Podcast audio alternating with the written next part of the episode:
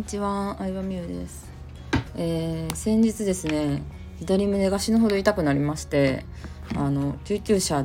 で病院に行きました。はい。で、なんか、まあ結果として肋間神経痛っていう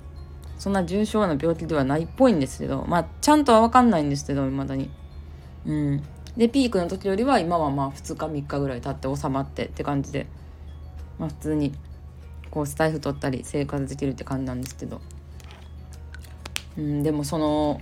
まあたまに高校生ぐらいの時から、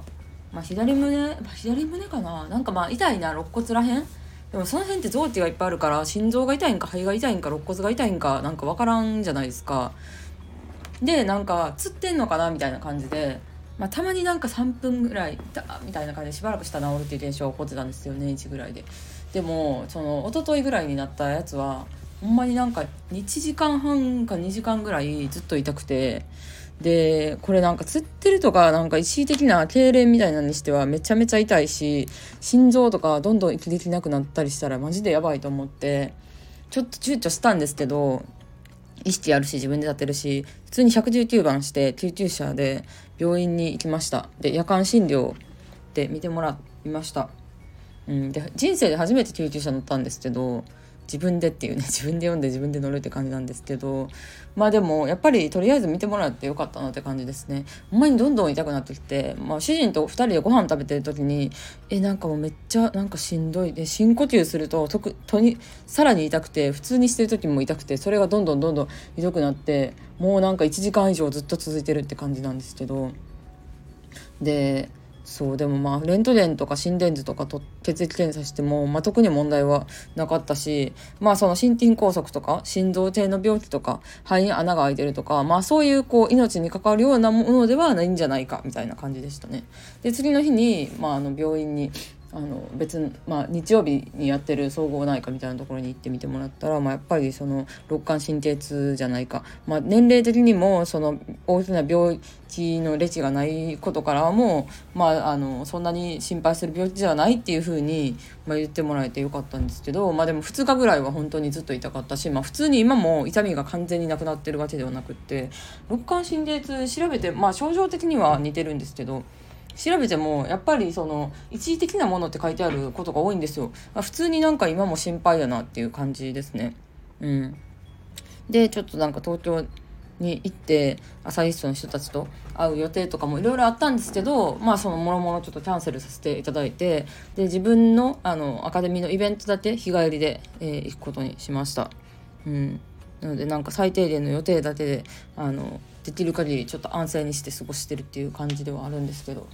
でそうそうそうで、まあ、119番も初めてしたしまあちょっとなんか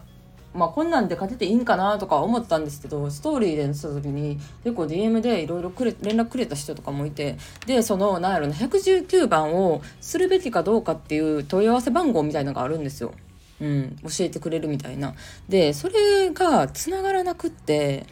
でネットで調べてもなんか結構事務的なやり取りしかしてくれないっぽいかったんでもうなんかその深呼吸すると痛いっていうのがずっと続いてるのは結構やばいみたいやばいかもみたいな感じであの調べたら載ってたんであの呼ぼうと思って呼びますので119番自体はほんまにすぐにつながってでもうち病院でっかい病院も結構近くにあるんで救急車もほんまにめっちゃすぐ5分ぐらいかなできてで救急車乗ってからもまあ移動時間は5分ぐらいだからなんかこの家に住んでる限り結構なんかあの救急車呼んだらすぐ来るからめっちゃ便利な場所やなっていうのを改めて思ったのと、まあ、救急隊員の人もめちゃくちゃ優しく対応してくださったので、うん、救急車なのかで血液測ったりとか血圧測ったりとかあとあのまあそのなんだ症状を感じてから何何時ぐらいにどういうことが起こったかみたいなのも聞かれるので、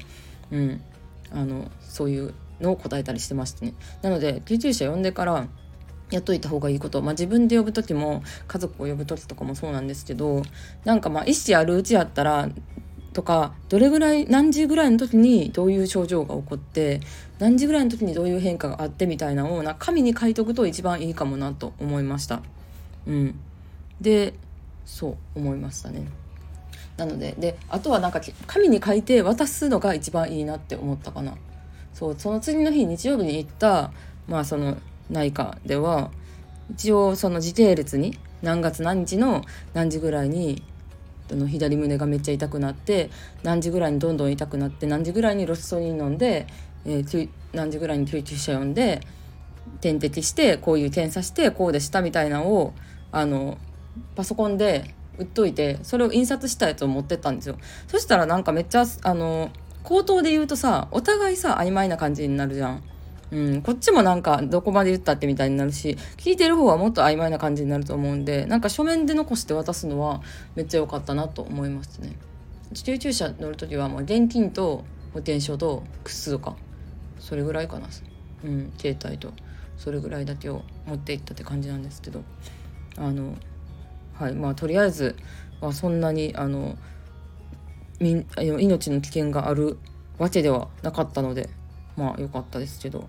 うん。まあ、でもちゃんとその自営業なので健康診断とかは年一でしっかり受けて、えー、今後の経過をね、えー、ちゃんと見ていきたいなと思います。はい。でそうそう。まあもう一個追加で言うとやっぱりそのなんかこんな年齢で大きな病気も一切したことなかったんですけど人はいつなんかね病気になって動けなくなるとも自分の意思が効かなくなるともわからんなと思ったので本当に短い人生を楽しみ尽くすためにちゃんとお金を使ってやりたいことをやって人生をねあの充実させないとなと思いましたではでは今日もありがとうございました。